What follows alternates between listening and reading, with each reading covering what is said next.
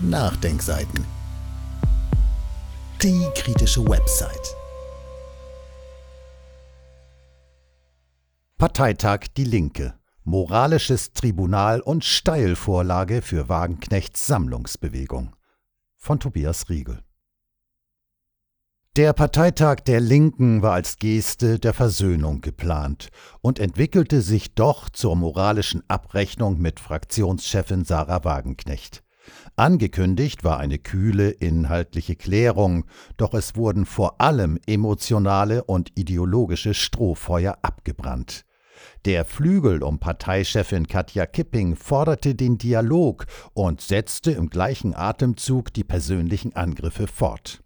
Wenn Wagenknecht noch einen Anstoß für ihre linke Sammlungsbewegung gebraucht hat, dieser Parteitag hat ihn geliefert. Der Parteitag der Linken, eigentlich als Agenda des Kompromisses angekündigt, endete am Sonntag mit einem moralischen Tribunal. Nachdem Fraktionschefin Sarah Wagenknecht ihre Rede beendet hatte, wurde von jungen Delegierten eine Debatte dazu eingefordert, und diese wurde nach extrem knapper Abstimmung und ohne dass ein hoher Funktionär seine mahnende Stimme gegen den ungewöhnlichen Vorgang erhoben hatte, auch gewährt. Also musste sich Wagenknecht noch 60 Minuten lang die von den jeweiligen Rednern nur leicht variierte Botschaft anhören, dass die Linkspartei in der Flüchtlingsfrage standhaft bleiben muss. Leider war Wagenknecht die falsche Adressatin für diese Forderung. Sie hat das Asylrecht für Geflüchtete nie in Frage gestellt. Diese Episode ist symptomatisch für den Verlauf des Parteitags von Leipzig. Zum einen gingen drei Tage lang zahlreiche Redner und Rednerinnen verbal mit Sarah Wagenknecht hart ins Gericht, ohne dass es dagegen angemessenen Widerstand gegeben hätte. Zum anderen wurde für diese Angriffe die Taktik der tatsächlich oder scheinbar falsch verstandenen politischen Positionen genutzt. Nicht zuletzt offenbarte die finale Debatte, welche Verwirrung die im gerade beschlossenen Leitantrag genutzte Formulierung offene Grenzen bereits jetzt verursacht. Die eine Seite pocht darauf, dass endlich das Utopische für alle gestrichen wurde, die andere Seite besteht jedoch darauf, dass immer noch offene Grenzen gefordert werden, und das gelte natürlich auch für Arbeitsmigranten, wie Kipping nun noch einmal betonte. Dazu eine Verlinkung auf unserer Website. Der neue Jugendkult Parolen, Moral und wohlfeiler Radikalismus. Immerhin sind bei der Debatte am Ende prominente Wagenknecht-Freunde eingeschritten, unter anderem Fabio De Masi mit einem fulminanten Auftritt. Weil solche Interventionen prominenter gegen die inhaltlichen und persönlichen Anfeindungen zuvor bei diesem Parteitag eher rar waren, entwickelte sich der Konvent zunächst scheinbar zu einem Selbstläufer für Kipping-Anhänger. Aber Je länger sich das einseitige Schauspiel hinzog, umso klarer wurde, dass die Entscheidung der Wagenknecht-Unterstützer, sich nicht auf ein öffentliches, emotionales und moralisches Tribunal einzulassen, sehr klug war. Dass Wagenknecht ganz am Ende durch einen Verfahrenstrick doch noch dazu gezwungen werden sollte, konnte sie nicht ahnen. Und so schwebte über dem Parteitag zunächst der Geist eines siegestrunkenen, unverhohlenen Triumphes der Kipping-Anhänger. Dies provozierte eine Welle von fast gleichlautenden und selbstvergewissernden Redebeiträgen voller Pathos. Unangenehm war auch der Eindruck, einige junge Genossen würden ihre kurzen Auftritte zur persönlichen Empfehlung und zur revolutionären Pose nutzen und ihre Reden darum etwas zu sehr mit Parolen, Moral und wohlfeilem Radikalismus anfüllen ob es wohl klug ist, dass Teile der Linkspartei nun einen regelrechten Jugendkult entfachen? Man hatte während des Parteitags den Eindruck, die jungen urbanen Neumitglieder seien so etwas wie die neuen heiligen Kühe der Linkspartei. Aus der Sicht der Kipping-Unterstützer ist diese Strategie nachvollziehbar. Schließlich gibt es auch junge Leute, die mit emotionalen Parolen leicht zu beeinflussen sind und sich dadurch gut als Unterstützer für das Projekt Offene Grenzen für alle eignen. Dass manche dieser jungen Menschen einen ausgeprägten moralischen Rigorismus und einen teils kindischen Radikalismus pflegen, kann man ihnen nicht vorwerfen. Dies sind verbreitete Ausprägungen des Alters. Dass aber die Parteichefs diese Tendenzen noch aktiv füttern, dass sie aus parteitaktischem Kalkül diese jugendlichen Subkulturen mit ihren teils ausschließenden Codes weitgehend kritiklos anfeuern, das ist kurzsichtig und potenziell verantwortungslos. Emotionen und Etikettenschwindel statt sachlicher Debatten. Wenn, wie über weite Strecken dieses Parteitags, inhaltliche Abweichungen nicht in der Sache begegnet wird, sondern mit emotionalen Anschuldigungen, was sagt das über die Offenheit eines Dialoges in einer Partei? Was sagt es über den Dialog, wenn Wagenknecht in zahlreichen Reden Dinge unterstellt werden, die sie glasklar ablehnt, etwa die Einschränkung des Asylrechts? Und was sagt es über die Rede- und Gedankenfreiheit in der Linkspartei, wenn das auf dem Parteitag massiv angegriffene Personal zunächst weitgehend verstummt? Einen bedenklichen Höhepunkt des triumphalen Auftretens der Kipping-Unterstützer markierte die Rede von Berlins Kultursenator Klaus Lederer.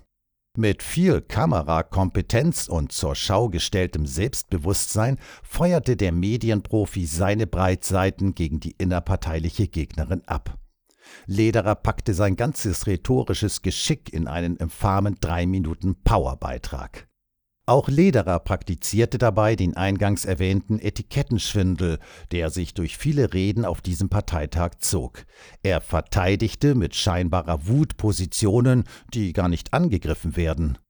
So wie bei Lederer erklangen in zahlreichen Reden die Appelle, standhaft zu bleiben und Haltung zu bewahren, doch um welche Standpunkte handelte es sich dabei? Obwohl niemand in der Linkspartei das Asylrecht beschneiden möchte, wurde von Kipping-Unterstützern beim Parteitag mutmaßlich gezielt dieser falsche Eindruck erweckt. Dies stand in Widerspruch zur geforderten Rückkehr zur Sachlichkeit. Es war entweder Ausdruck eines Mangels an politischem Durchblick oder bewusste Irreführung. Alles nur Haltung, warum die Freunde offener Grenzen nicht verlieren können. Die teils aufgeregten Reaktionen und die so wortreichen wie faktenarmen Entgegnungen etwa auf Fragen nach privilegierten Arbeitsmigranten, nach Brain Drain oder nach der praktischen Umsetzung offener Grenzen für alle entwickeln in der Linken längst zum Teil irrationale Züge und erscheinen unpassend für eine kühl analysierende Partei. Die Anhänger offener Grenzen für alle können in der Debatte jedoch gar nicht verlieren. Wenn die Realität in ihr staatsfeindliches Gedankengebäude einbricht, dann sagen sie, es sei ja nur eine Haltungsfrage, es ginge zunächst nicht um eine konkrete Umsetzung. Wann und unter welchen Bedingungen aus dieser Haltung realitätstaugliche Politik werden soll, wenn überhaupt, diese Information wird verweigert. Sie wurde auch während des Parteitags nicht vermittelt. Eine solche Haltung hat mehr mit religiösen Diskursen gemein als mit einer Politik, die reale Veränderungen durchfechten will. Zudem versperren irrationale, den meisten Bürgern dubios erscheinende Forderungen zuverlässig den Weg zu Wahlerfolgen. Ein oft wiederholter Satz auf dem Parteitag war der von der Demokratischen Mitgliederpartei, bei der der Parteitag entscheidet. Auch der Leitantrag verlangt, dass die Fraktion sich künftig an Beschlüsse des Parteitags zu halten habe. Vehement wurde wiederholt, man habe doch jetzt einen eindeutigen Beschluss zu der Frage Migration gefasst und nun solle endlich Ruhe einkehren. Allerdings ist der mit großer Mehrheit beschlossene Leitantrag, wie schon erwähnt, alles andere als eindeutig, dazu später mehr. Die Reden Konsenspositionen und Deutung des Machtkampfes Die Reden der Funktionäre folgten ähnlichen Schemata. Zunächst wurde mit Konsenspositionen gute Stimmung gemacht, dann wurde mit unterschiedlichen Blickwinkeln kurz auf die innerparteilichen Kämpfe eingegangen. Als am Sonntagabend kurz nach 20 Uhr ein rasanter Wortakrobat angekündigt wurde, dachte man zunächst an einen gemeinen Scherz, doch es sprach dann nicht der für diese Zeit angekündigte Parteichef Bernd Rieksinger, sondern ein junger Slam-Poet. Rieksinger versuchte in seiner anschließenden Rede klassenkämpferisches Pathos zu entfachen. Wer schon Reden von ihm erlebt hat, weiß, wie das ausgeht. Fraktionschef Dietmar Barth stellte dagegen Parteichefin Katja Kipping mit seiner geschickten Rede weit in den Schatten.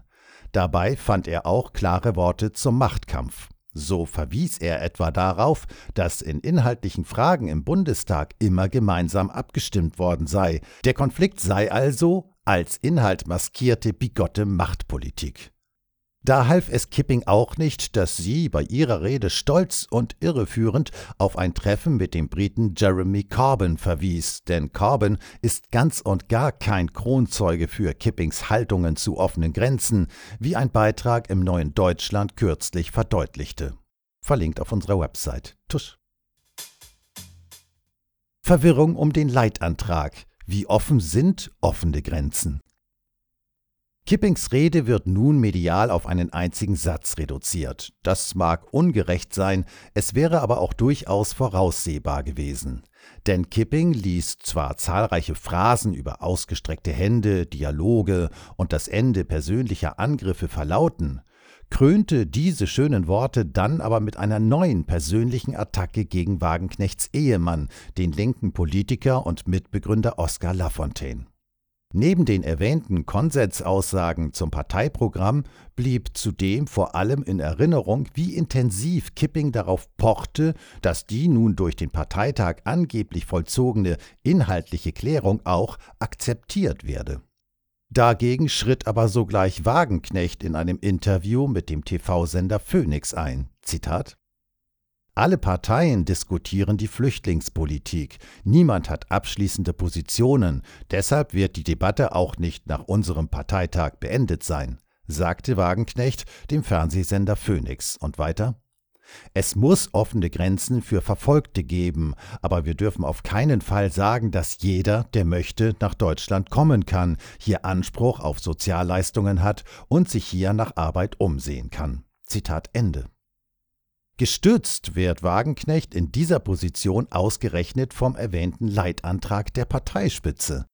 Denn dort ist nicht von offenen Grenzen für alle, wie im Grundsatzprogramm, die Rede, sondern nur noch von offenen Grenzen im Zusammenhang mit Fluchtbewegungen. Zitat wir wollen das Sterben im Mittelmeer und an den europäischen Außengrenzen beenden. Dafür brauchen wir sichere, legale Fluchtwege, offene Grenzen und ein menschenwürdiges, faires System der Aufnahme von Geflüchteten und einen Lastenausgleich in Europa, heißt es dort. Ein Antrag, der die total offenen Grenzen für wirklich alle Menschen forderte, wurde zur Beratung in den Parteivorstand überwiesen. Beiträge und Hintergründe zum sehr problematischen und neoliberalen Charakter des Prinzips der offenen Grenzen für alle finden sich auf unterschiedlichen Verlinkungen auf unserer Website. Empfehlenswert ist auch der Beitrag eines Lesers der Nachdenkseiten, ebenfalls verlinkt, zum aktuellen Zustand der Partei. Die Wahl der Vorsitzenden. Kippings Desaster. Und so lief der Parteitag für die Kipping-Unterstützer scheinbar wie bestellt, bis zum Moment der Wahrheit. Ihrer nicht durch Gegenkandidaten bedrohten Wiederwahl zur Parteivorsitzenden. Kipping hat mit 64 Prozent ein vernichtendes Ergebnis eingefahren, nochmals 10 Prozent weniger als beim schon schwachen letzten Urnengang. Dieses Ergebnis steht im starken Kontrast zum vorherigen kritiklosen Umgang des Parteitags mit der Parteivorsitzenden und war darum für Kipping wohl noch schockierender. Was sagt dieser Vorgang über die Diskussionskultur in der Linkspartei aus? Der Vorgang nämlich, dass die Parteivorsitzende öffentlich als Star gefeiert wird, obwohl ein Drittel der Delegierten ihr nicht einmal aus Parteidisziplin die Stimme geben wollte. Hier wurde scheinbar zunächst die Wut geschluckt und man traute sich erst im Wahlgang, sie zu zeigen. Wegen der inneren Emigration vieler Kipping-Kritiker und dem Verzicht auf Gegenkandidaturen gab es mit dem Posten des Bundesgeschäftsführers nur eine wirklich umstrittene Personalie. Und somit nur eine Möglichkeit für die Parteichefs, hier die Hand zum Kompromiss zu reichen. Doch diese Chance wurde von Kipping und Rieksinger verpasst. Die Nominierung des Kipping-Vertrauten Jörg Schindler war innerparteilich sehr umstritten, da der Posten eigentlich ausgleichend besetzt wird. Beim Wahlgang trat dann das gleiche Phänomen wie bei Kippings Wahl auf. Der von fast allen wahrnehmbaren Kräften der Parteispitze gestützte und mit großem Applaus empfangene Schindler musste überraschend in die Stichwahl. Die gewann er dann mit nur drei Stimmen Vorsprung vor Frank Tempel. Auch hier muss angesichts fehlender öffentlicher Kritik an Schindler die Frage nach der Diskussionskultur, nach Einschüchterungen und nach der Machtpolitik durch versteckte Netzwerke in der Partei gestellt werden. Und danach, ob es eine Geste des Ausgleichs ist, diese neutrale Stelle mit einer polarisierenden Person zu besetzen. Unauflösbare Widersprüche bei der Philosophie der offenen Grenzen. Die Rede Schindlers kann exemplarisch für die inkonsistente Argumentation der Kipping-Unterstützer und damit für den Grundtenor des von dieser Gruppe dominierten Parteitags stehen. Die Linke sei die Partei der Vernunft und nichts sei attraktiver für Wähler als ein machbarer Vorschlag, sagte Schindler. Nun ist aber gerade die Forderung nach offenen Grenzen für alle nicht machbar. Das wird von den Verfechtern, wie bereits beschrieben wurde, auch gar nicht bestritten. Schindler argumentierte hier also gegen den eigenen Flügel. Es gibt einen ganz offenen Widerspruch zwischen der Inanspruchnahme der Vernunft und der gleichzeitigen Negierung der Vernunft durch die zugegebenermaßen praktisch nicht umsetzbare Forderung der offenen Grenzen für alle. Doch dieser Widerspruch wird wegen der Weigerung der Freunde offener Grenzen, eine rationale Debatte zu führen, nicht aufgelöst, und das nun schon seit Monaten. Menschen, die auf diese Widersprüche hinweisen, werden oft mit moralisch grundierten Vorwürfen der Unmenschlichkeit bis hin zur infamen Unterstellung der AfD-Nähe zum Schweigen gebracht. Dialogkultur geht anders. Sie wurde auch beim Parteitag über weite Strecken vermisst. Wagenknecht hat gegen Ende des Parteitags in etwa die Rede gehalten, die man erwarten konnte. Konkret, scharf und rational. Nicht nur fand sie die richtigen Worte zur Heuchelei um die Debattenkultur, auch rückte sie in wenigen Sätzen zurecht, was kurz zuvor im Zusammenhang mit Russland und Syrien von jungen Delegierten verunklart worden war. Die Rede wurde im Übrigen nicht nur von Buhrufen begleitet, wie die Springerpresse berichtet, sondern auch von frenetischem Jubel. Dass die Rede auf eine Zeit terminiert wurde, zu der Phoenix seine Live-Berichterstattung unterbrochen hatte und dass dann auch noch der Livestream wegen Überlastung zusammenbrach, sorgte für Unmut.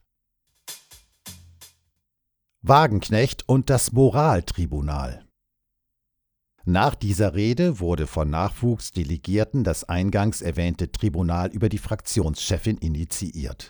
Steht dieses Verhalten nun für die zwei Tage lang gepredigte faire Debattenkultur ohne persönliche Angriffe? Oder ist es nicht vielmehr Symptom einer versuchten Meinungsunterdrückung, bei der man zwar öffentlich den Dialog fordert, dem Gegner aber real mit Moralpredigten ein Bein stellen will? Man kann den Gegnern Wagenknechts nicht verübeln, dass sie versucht haben, Winkelzüge wie jenes Tribunal zu initiieren. Aber dass die Delegierten diesem infamen Vorgehen mit einer Stimme Mehrheit zustimmten, muss als Affront gewertet werden. Auch wäre es eine selbstverständliche Geste gewesen, wenn die Parteivorsitzenden von einer Debatte in der aufgeheizten Atmosphäre nach Wagenknechts Rede abgeraten hätten. Das haben sie aber nicht getan, stellte Wagenknecht trocken fest. Wer solche Attacken zulässt, nach den zahlreichen innerparteilichen Angriffen gegen Wagenknecht in den letzten Monaten und besonders nach den Appellen des Parteitags für Fairness und Gemeinsamkeit, der möchte nicht ausgleichen, der möchte siegen.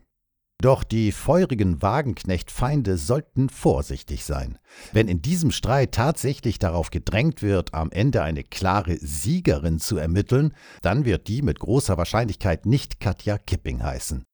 Zudem ließ ein letzte Woche erschienener Artikel von Sarah Wagenknecht und dem Dramaturg Bernd Stegemann zur neuen linken Sammlungsbewegung den Parteitag bereits wie ein dumpfes Echo aus der Vergangenheit erscheinen. Diesen Artikel finden Sie ebenfalls verlinkt auf unserer Website innerhalb des Textes. Politik als Machtoption oder als moralisch lupenreine Beschäftigungstherapie? Es gab auf den Artikel zur Sammlungsbewegung die erwartungsgemäßen Reaktionen jener, die Politik weniger als Machtoption denn als moralisch lupenreine Beschäftigungstherapie interpretieren. Das Feiern des Status der Linken als 10%-Partei und das zufriedene Einrichten darin sind Symptome dieser Haltung.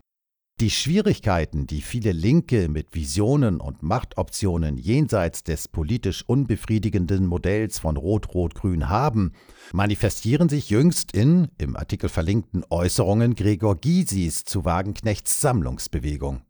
Die sei überflüssig, denn es gäbe ja längst Gesprächskreise mit unzufriedenen Grünen und Sozialdemokraten. Dieser Kontrast zwischen nicht wahrnehmbaren Gesprächskreisen Unzufriedener einerseits und einer selbstbewussten neuen Bewegung unter Führung der beliebtesten linken Politikerin andererseits bilden die beiden aktuellen linken Optionen ab. Der Ansatz, der Verlauf und die Ergebnisse des Parteitags sind nicht nur eine Steilvorlage für das wichtige und inspirierende Projekt der Sammlungsbewegung, bei dem laut Umfragen ein großes linkes Wählerpotenzial schlummert, der Verlauf des Parteitags ist auch moralische Rechtfertigung und Verpflichtung, diesen Schritt über die Parteigrenzen hinaus zu gehen. Dieses Audio konnte nur entstehen, weil zahlreiche Leser und Leserinnen die Nachdenkseiten fördern und durch Spenden unterstützen. Wenn Sie auch etwas tun wollen, klicken Sie einfach den entsprechenden Button auf unserer Website an. Übrigens, Sie können uns auch bei iTunes, SoundCloud und YouTube hören und wenn Sie mögen, gerne unseren Kanal abonnieren und eine positive Bewertung für uns abgeben. Wir freuen uns über Ihre Unterstützung und die Weiterverbreitung unserer Inhalte.